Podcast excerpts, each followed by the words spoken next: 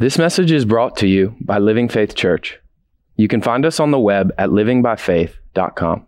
I want to speak to you about something this morning that I'm very excited about and I'm looking forward to because it's something that's been heavy on me, not in a bad way, but it's been very much in the foreground of, of, of where I am right at the moment. And I think it's something that'll really bless you.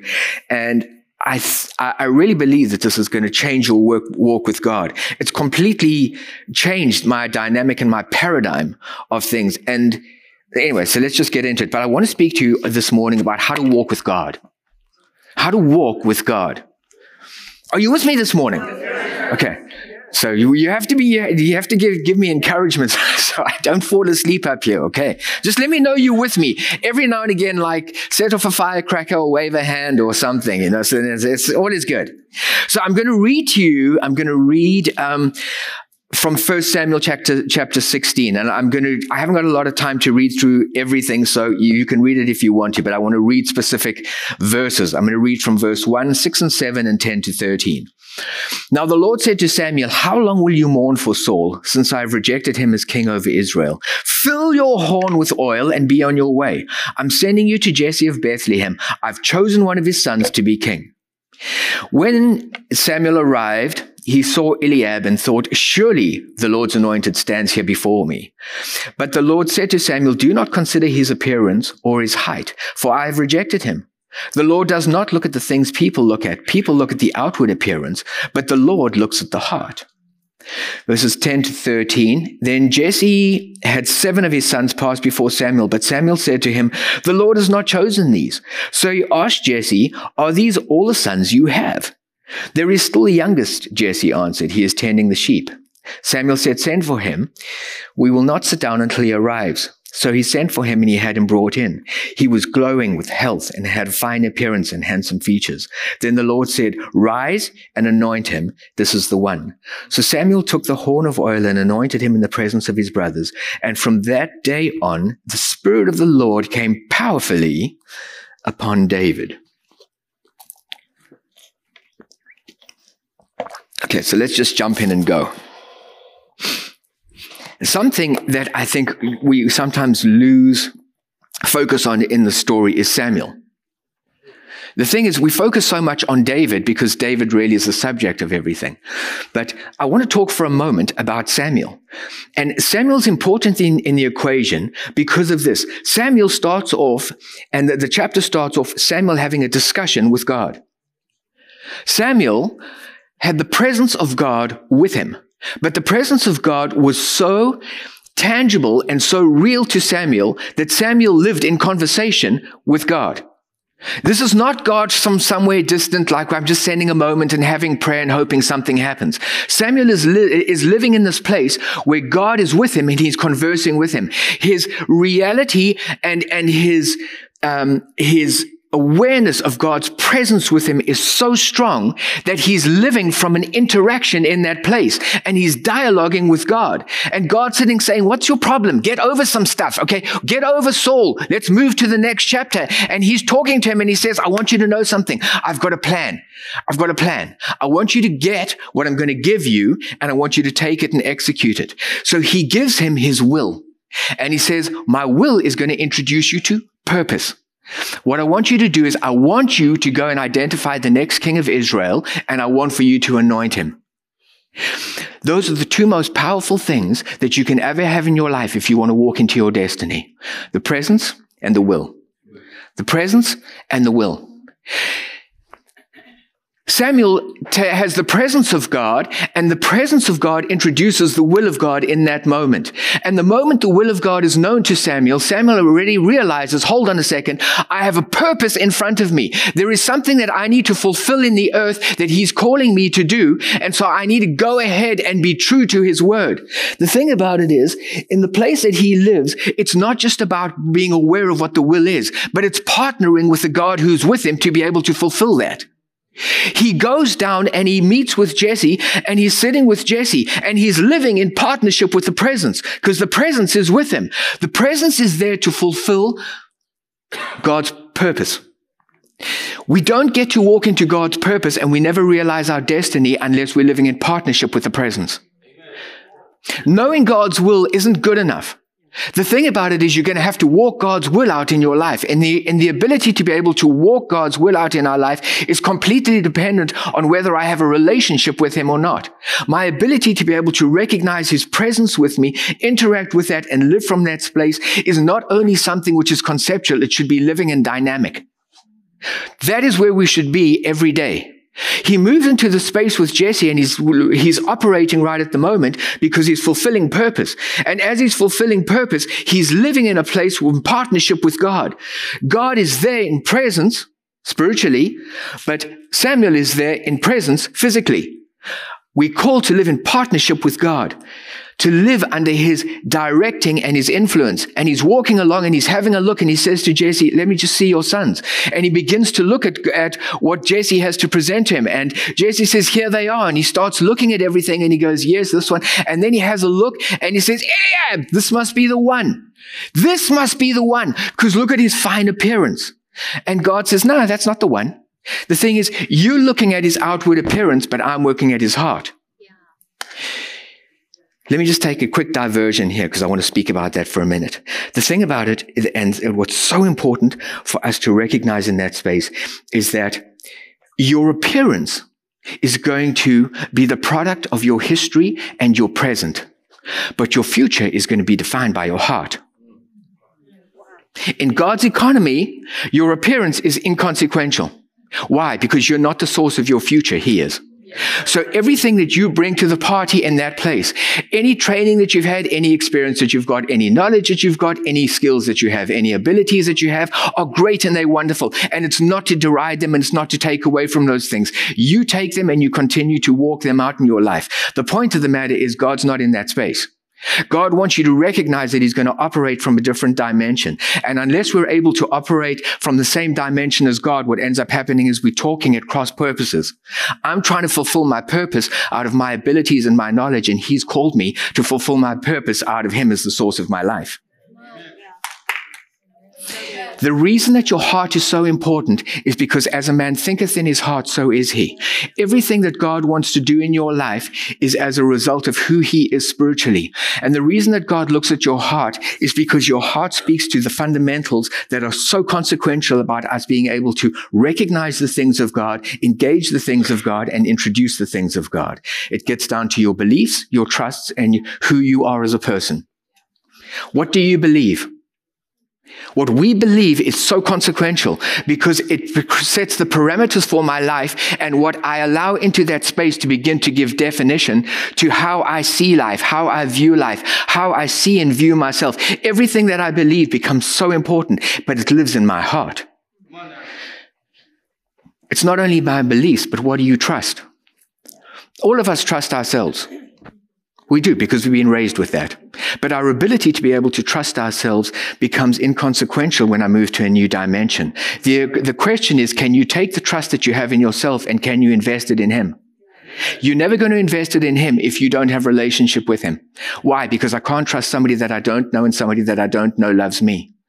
It's because you love me that I trust you. The reason my kids trust me is because they know that I'd give my life for them. That's why they trust me. You can't trust a God that you don't know. If you don't know him, you may reverence him, you may honor him, you may pray to him, and it's great that he's out there, but you're never going to trust him because you don't know him. Who are you? Who I am becomes so important and so consequential in the things of God.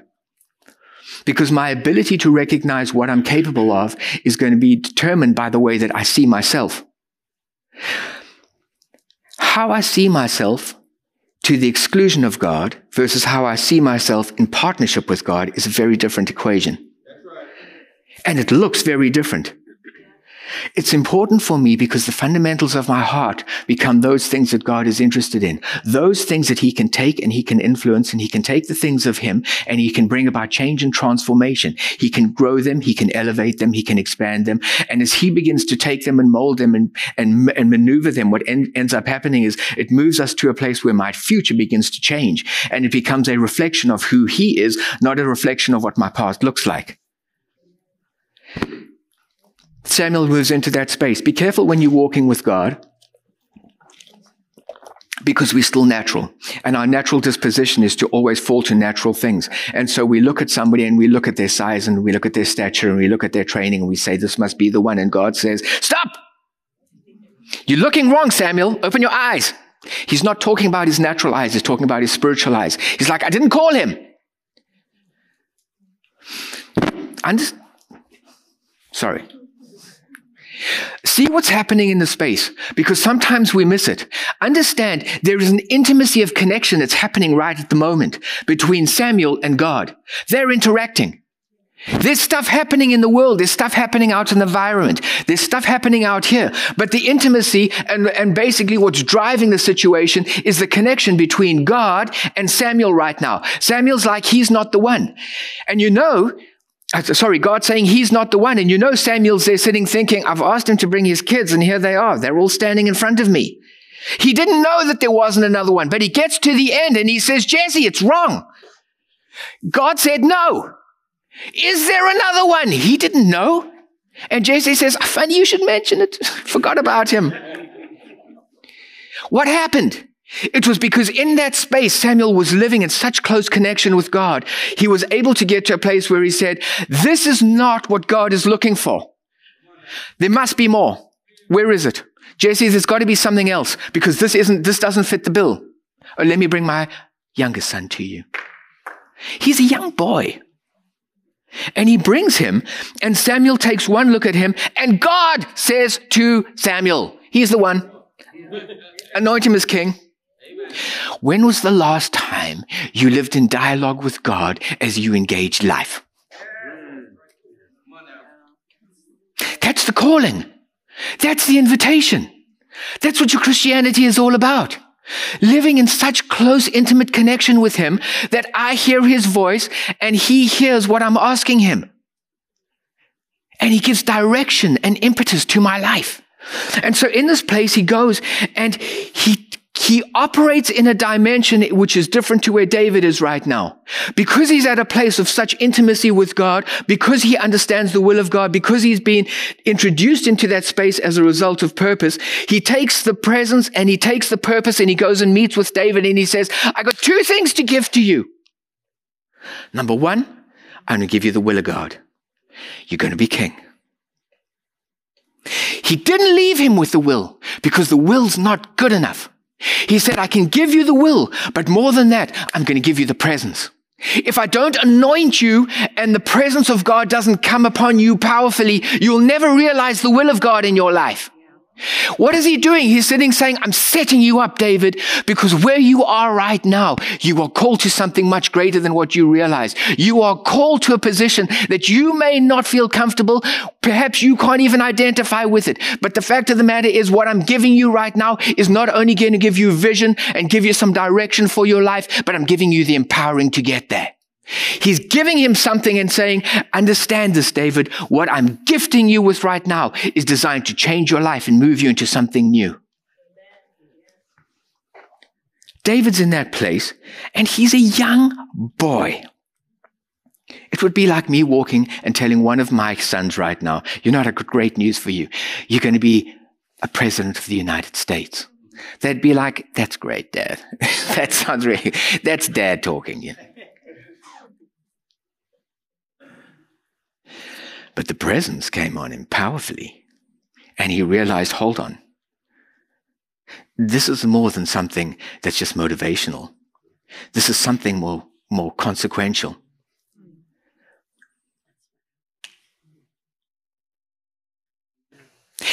He recognized the importance of the situation, but I don't think he realized the significance of it. There's something that happens in our lives that is significant. Uh, that, that is important. It's when we get born again, but we don't always realize the significance of it. There is great significance because his presence comes into that space.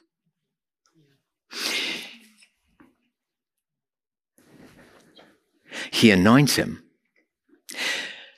But from that moment on, David never went to bed and slept in his shepherd tent and woke up in the morning in the castle. There was a journey that was going to happen between where he was and what had been given to him, and his realizing and walking to the fullness of what it means to be king. Why? For a few reasons. Number one, David was wrapped up in his world. He was completely. Why does this keep knocking? Is it, is it me or is it? Okay. If Babette says so, I believe her. Um, what was I telling you? He's got a journey. He's got a journey. David's got a journey that he's got to go on. Why? Because he's going to discover some things on the journey that are going to change him. That he's going to discover some things on the journey. And the journey is designed to take him from one dimension to another dimension. The journey is designed to elevate him out of his world and out of his reality into God's world and God's reality. He's designed to elevate him and take him to a place because he doesn't wake up and all of a sudden it's there. The reality that we live in is defined by very much by who we are, because that's where we moved into a space. We were born in it and we lived in it in isolation and in independence outside of God for so long. And so we've defined that. And that world has become so commonplace to us. It's defined by us. The thing is, God's, there's no space for God in that place because I'm the source of my life. And until God can take us and bring us to a place where I'm able to migrate from me being the source of my life, but He can become the source of my life, what ends up happening is I can't really walk into the destiny and the ultimate purposes that He has for my life. So He was going to have to learn some things. The other thing is that He's going to have to learn is this. When Samuel met with Him and prayed with Him, the presence came upon Him. He hadn't had that presence upon Him like the way that before. Somebody new has moved into the space. He didn't know God in that way. And all of a sudden, he's having to realize that from this moment on, his journey forwards is going to be defined by partnership with God. And so part of the journey and part of the growth process is number one, recognizing the fact that I have the presence of God with me. Secondly, being able to become aware of the fact that I need to develop a, an ability to be able to relate to his presence. I, how do I get to a place where I can hear him and, and he can interact with me and give me some stuff? And so that relational component becomes really important. And then there's the big shift of trust. Because ultimately, the presence with me is to become the source of my life. Because what I can do with God as the source of my life is very different to what I can do with me being the source of my life. So there were some things that David was beginning to walk into, things that he was beginning to recognize, but it was the purpose and the responsibility of the presence with him to not only introduce him to the fact that he has a destiny and that he has purpose, but to begin to walk him into it, to begin to groom him and prepare him so that he can walk into purpose and ultimately realize the destiny that God had prepared for him. There is something so wonderful. The moment that you got born again, two things that were consequential happened. The one thing that was consequential was this. The moment you got born again, the Holy Spirit came and he began to work with you.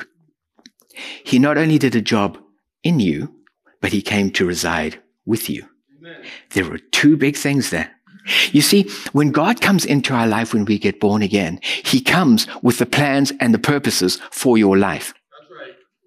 The, th- the challenge with it is when he comes into our life, we end up having to embark on a very similar journey to David because he comes into our life and what he says to us, what the word of God says to us is, your eye hasn't seen and your ear hasn't heard the things that God has prepared for you. In other words, God has got so much that he's prepared for your life. The thing is, he knows about the purposes he has for you. He knows about the destiny that he's planned for you. We don't. We don't know it. We haven't seen it. We haven't heard it. We have no concept of it. But he says, don't worry about that because the reason that he came to dwell with us is uh, so that he could walk us into it. So he could walk us into it. God is wanting to do something not only in us, but with us. So he, he comes in and we, we get to the place where we recognize,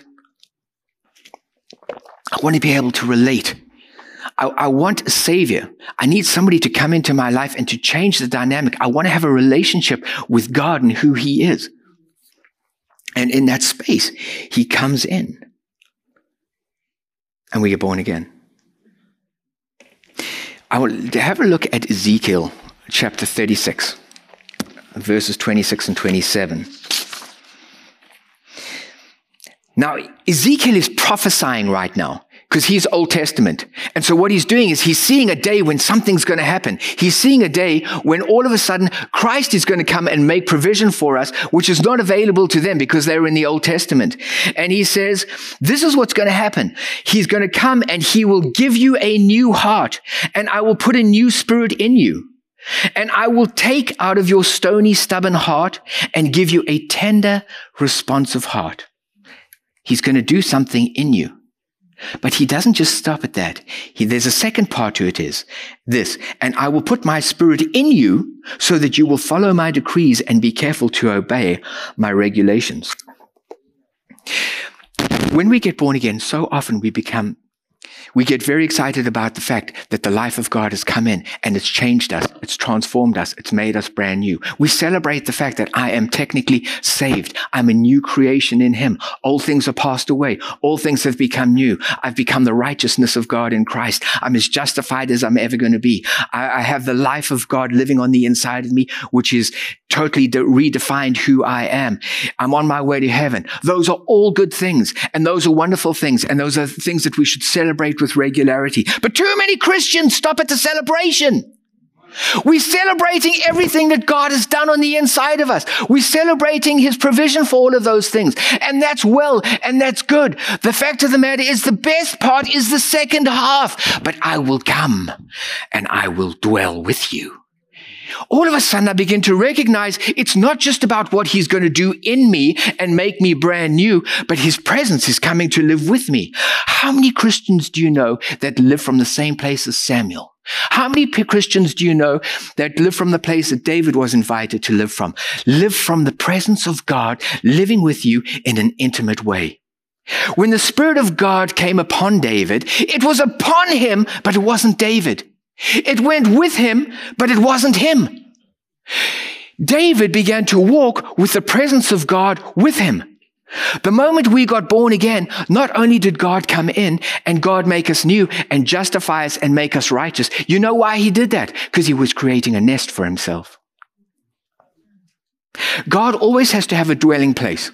When God created Adam, what he did was he wanted to live with Adam. So what he did is he gave Adam a body. Why? Because when he gave Adam a body, he could breathe his breath into body, into Adam's body, and God was with man.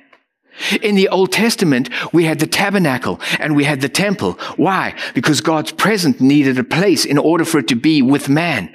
With the new birth, what ends up happening is he says, I'm not only going to be outside of you, but I'm going to be in you. So what I'm going to do is I'm going to come in and I'm going to recreate you. I'm going to make you righteous. God needs to dwell in a holy place. I'm going to make you justified. Why? Because you're going to have an inner temple. And from that place, from that holiness, from that righteousness, from that justification, it creates a temple for me to come and live within you. He lives within us. He lives within us. Right. Have a look at um, John chapter third, uh, 16, verse 13. It says, when the Spirit of truth comes, he will guide you into all truth.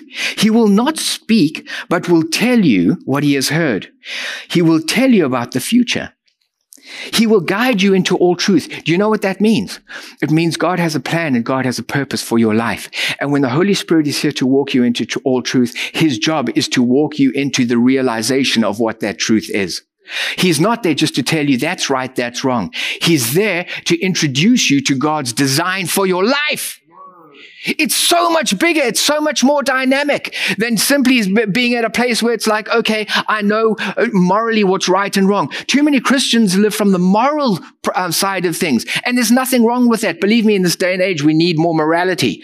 But they've never realized the fullness of why the Spirit was sent. He was sent to walk you into the truth of who you were designed to be. He was there to send, he was sent to introduce you to God's plans and purposes for your life so that you could more, you could have a different future future, a future with Him. Right.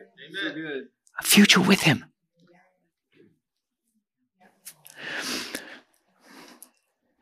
A shepherd. Have you ever thought about the life of a shepherd? I mean, think about this. You wake up in the morning, you go and get a whole bunch of smelly animals out of their what are they? What, what is, what is, out of their pen, their thing.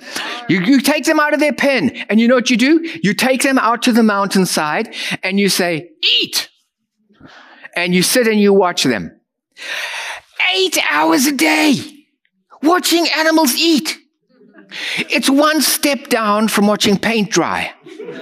Seriously, think about that. And you know what? When you wake up tomorrow, you're going to do it all over again. There's no end in sight. You know, it doesn't take very long before you feel like you're on that hamster wheel. By day three, you're on that hamster wheel. And you know what's hard about a life like that? You can't find purpose. You can't find purpose. We fill our lives with all kinds of functional stuff.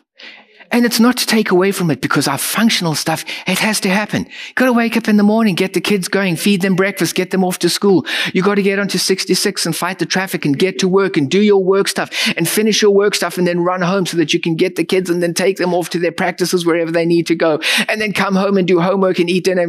And you know what? You wake up the next day and, and what? It starts running all over again. And you know what? It doesn't take very long before I realize I'm on the hamster wheel. And when you're on the hamster wheel, the hardest thing is to sit and say, I can't find purpose in my life. Is this it?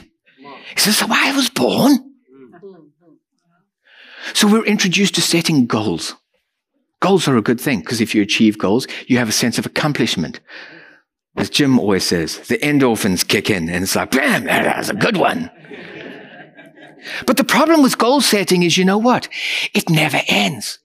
Because when I've achieved this one, I gotta have another one. I gotta have something else. I gotta have something else. Something else has to propel me forward. Because if I doesn't, what ends up happening is I've got no purpose. God's not about that. The thing about it is, part of our journey with God is beginning to recognize that He's not inviting us to live from function, but to live from relationship. What? But things have to happen. Yes, things have to happen. But how do they happen? You see, sometimes what ends up happening is I think that we get so locked into our world and into our reality that we think in order for me to realize purpose, what it really means is that I have to have a geographic move. I have to have a functional move. I have to have a career move. I have to shift and change all the variables that are at play in my current reality because there's no purpose in my current reality. And what God's really saying is there's so much purpose in your reality. You just don't see it. You don't see it, but when you begin to live from His reality, when you begin to live from relationship with Him, what ends up happening is God steps into your reality. And what He begins to do is He begins to work and change you. Because when He works and He changes you, what ends up happening is my vision becomes elevated. And all of a sudden I begin to see the same things from a different perspective. And all of a sudden I recognize that it's not just about feeding children and clothing children and making sure that children have a bed to sleep in, but I'm raising legacy. And all of a sudden, it's like a future generation for what could, what, what, when we get God's vision on things, it changes the paradigm of our reality. We don't recognize purpose because we're not living from relationship, we're living from function. We're living from, we're doing stuff as we get closer to Him and as we get more intimate with Him, what ends up happening is things begin to shift and things begin to change. And all of a sudden, I recognize purpose on the hamster wheel, and I never thought I could find it there. Mm, wow. I never thought I could find it there. Wow.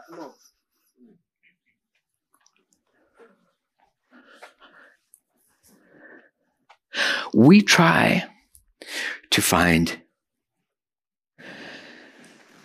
purpose in our world. But really, it's going to be found in relationship. It's going to be found in partnership with God who's with me. So, what ends up happening is God knows that. He's so smart. Sometimes it, it, it, takes a while for us to realize how smart He is and how ignorant we are.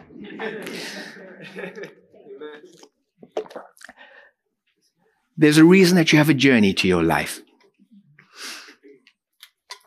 Because when we meet God, we meet God in the context of our reality. And that's not bad. God is going to come into your reality to meet you because that's where you are. You don't know any different.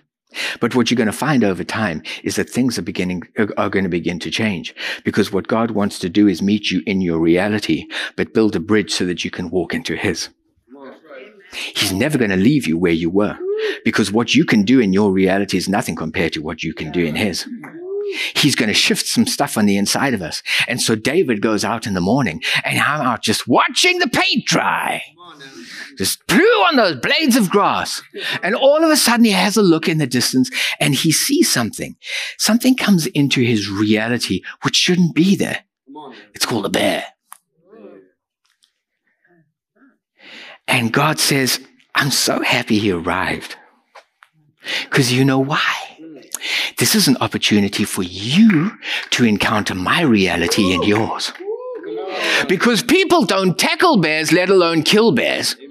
The thing about it is, the invitation that God extended to him was this You know what? You can't do this in and of yourself, but I'm with you. And I'll tell you what, you and I together can do some stuff. And when you kill the bear, what ends up happening is I've just stepped to a new dimension in my, my walk with God. I couldn't do that before. I never encountered that before. I never realized God was with me in that way before. But all of a sudden, He met me in my need. And when He met me in my need, the way that it was resolved was in a way that I couldn't do. And it elevated me because all of a sudden a part of his dimension was built into my reality. And I took a step upwards and I was like, hold on a second. I'm not going to live life the same way anymore because I'm a bear killer now. Yeah. And when you become a bear killer, all of a sudden things begin to change because suddenly I become aware of the fact that the greater one lives inside me.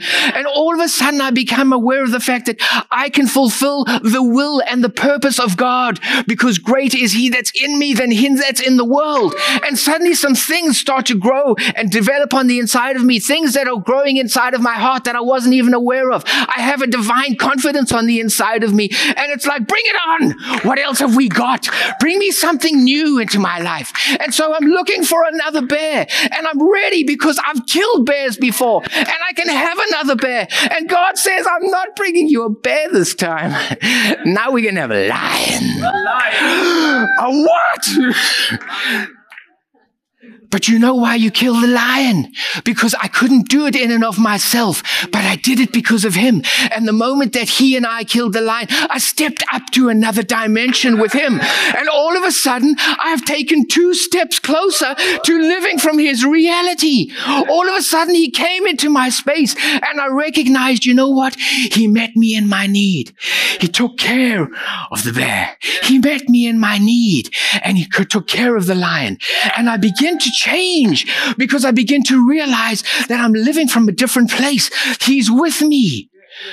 And if he's with me, Maybe my perspective needs to change. Maybe my vision needs to shift. Maybe things need to be elevated in my life.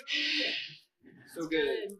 He brings you to a place where I started off completely self-centric, all wrapped up in me and my needs and my wants. And God, where are you? Meet my needs. But all the time, He's taking you to places where you're moving from one dimension to the next.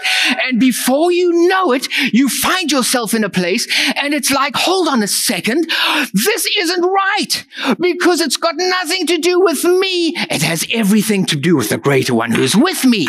And suddenly I realize it's not about me and my need anymore, but I've shifted and suddenly I'm aware of the greater one in me. And I don't like what's happening in my world, not because it's about me, but because it's about him.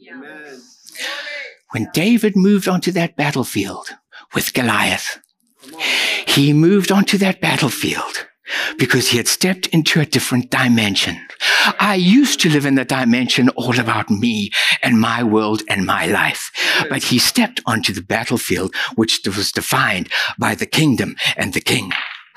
All of a sudden, he stood in that place and he looked at the world and he said, Everybody here is looking to sit and say, Where is God?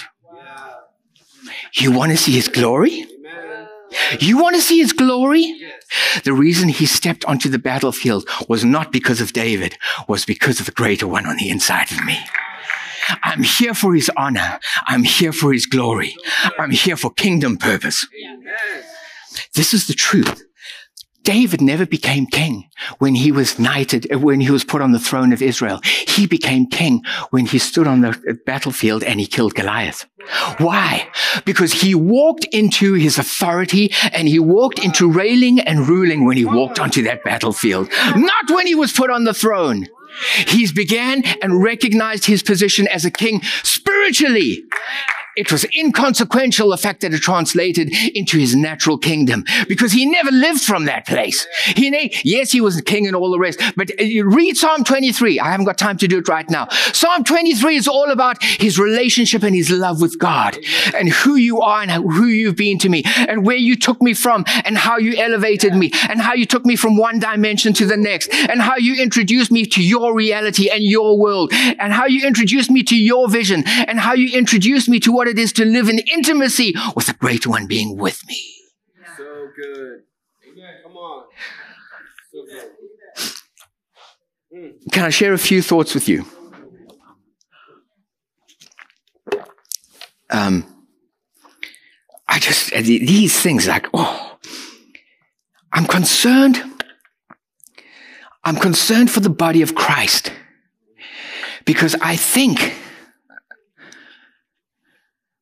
that we're so casual with the presence.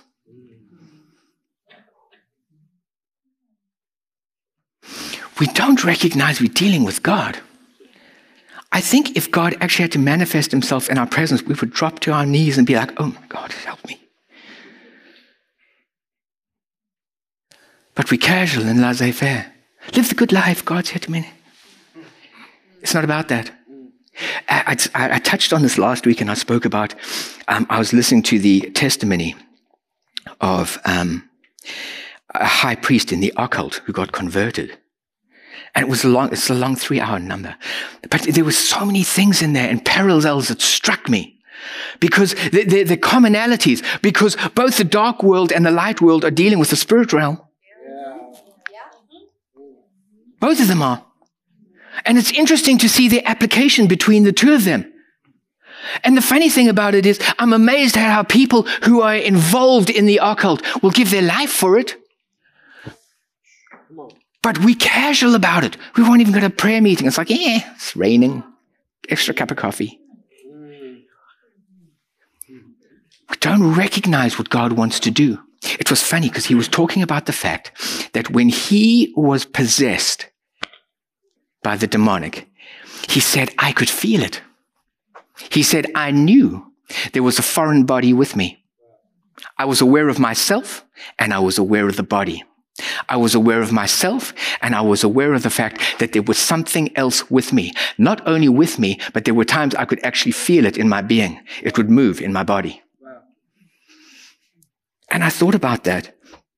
And I thought, he lives from a different place from most Christians. Most Christians are totally oblivious to the fact that I have God with me. But he's aware of that with regularity. He, everywhere he went, it was like, you know what? I'm directed by what's on the inside of me. And when I went to that place, what was on the inside of me told me what to do. And when I was obedient to its will, things happened. Why? Because dark powers came into operation. God wants to do that with you. God's looking to do that with you. He wants you to recognize the moment that you got born again, you think that Satan has power. Satan was defeated by Jesus. Jesus has so much more power. And you know what? The Spirit of Christ goes everywhere with us. And if we could just become aware of the fact that with intentionality, we begin to focus on the fact that His presence is with us and we allow that presence to have more and more influence on the inside of us. And we listen to what it is that He's wanting to do. Because when I hear His will and I'm obedient to His will, what He's sitting saying is, I'm just looking for a body to do something in this world for me. I don't need you to do it. I'm not asking for your power. I'll do it. But if I say to you, go and lay hands on them and anoint them, do it. Why? Because he will fulfill it. He just wants to use your body to do it. We think that that's so foreign to us, but it shouldn't be, because that's how Jesus lived. Jesus lived in constant recognition of the fact that the Spirit of of that, that the Spirit of the Father was with him. I only do the things the Spirit, uh, the Father tells me to do. What is he saying? I'm aware of the fact that there's presence with me. And I'm listening to the presence all the time. And when he tells me to do something, I do it. And then when things start to happen, it's not because I did anything. He says, the presence who is with me, who told me to do it, fulfilled it. It was the Father who does the works, not me. This is what it means for you. It's no longer I who lives, but Christ who lives in me. He made you new, but He's not asking you to do it. What he's saying is, I want you to live in partnership with the fact that I am with you. And I want you to be at a place where I recognize the difference between me and him. And I live at a place where it's no longer about my will and what I want to do and what I'm interested in and how I feel and what I think. It's all about, speak to me, Father.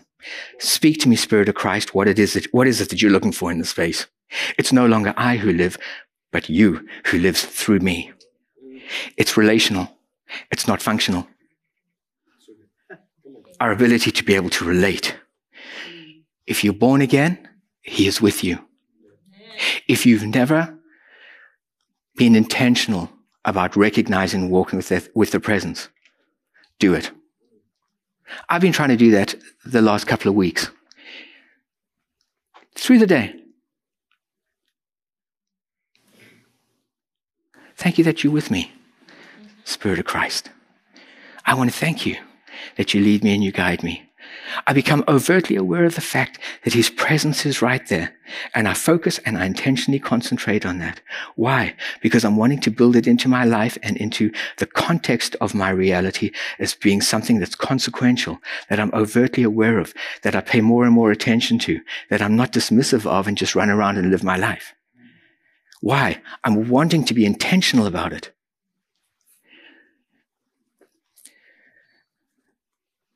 When we get to that place, it'll completely change your life. And I mean in a, in a very practical sense. And I'll tell you why I say that.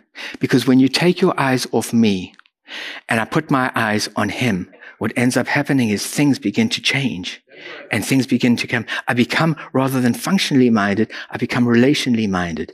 And I want to know more about who he is. And as I begin to, and as, as I begin to know him and realize him, and I begin to experience his influence in who I am, all of a sudden things start to change.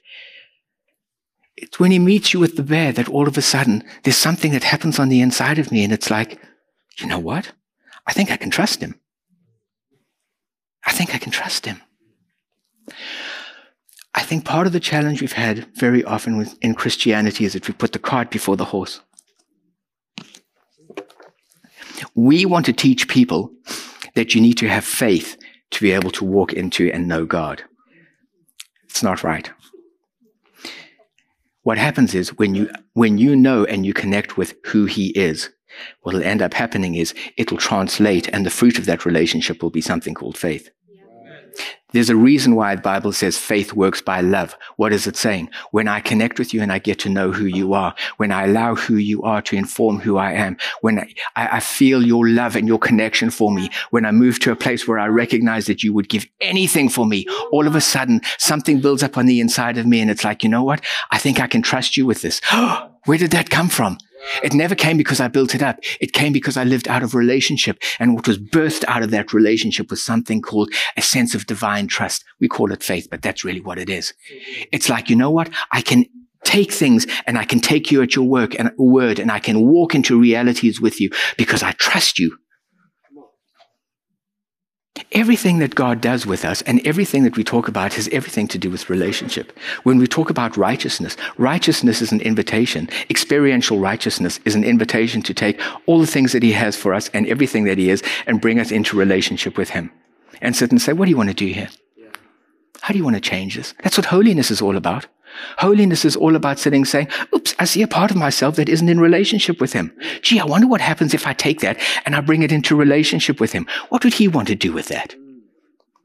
Holiness is everything in our Christian walk is a unity between who I am and who he is and bringing those two together and creating something new as a result of that. What I want to leave you with today is this. I want to leave you with an awareness of the fact that when you got born again, not only did you become a child of God, but you became a nesting place for him to come and live in. You became a holy temple and he put his presence in there. He is with you every day. He is not you. He is in you, but he's not you. He is with you, but he's not you. Become aware of the fact that where I journey, God goes with me. Start to build an awareness of that and start to begin to relate to that. I want to thank you, Father, that you're with me. I want to thank you that in the situation, you're right here with me. Speak to me. What should I do? How should I handle this? Why? Because the greater one is inside you.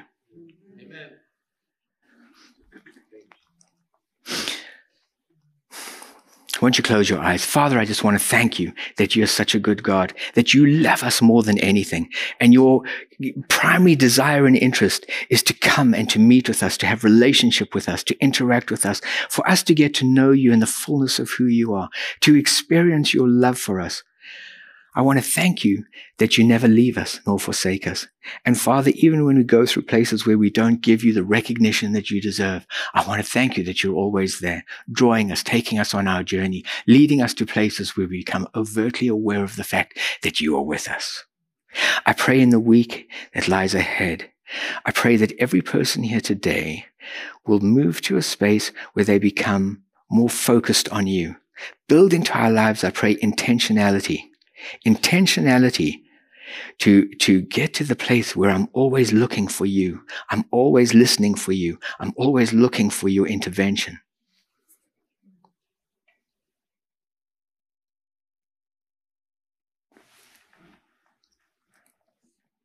I thank you, Father, that any time we encounter your presence, we touch your power.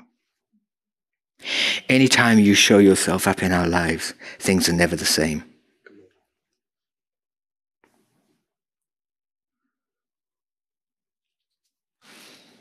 I pray for every person's reality here today. I thank you that you meet us in that space. And any need that they have, Father, as they bring it into context with you, I want to thank you that you take them and you present yourself in that situation. I thank you for changes. I thank you for transformations. I thank you for testimonies. Bless you in Jesus' name. Amen.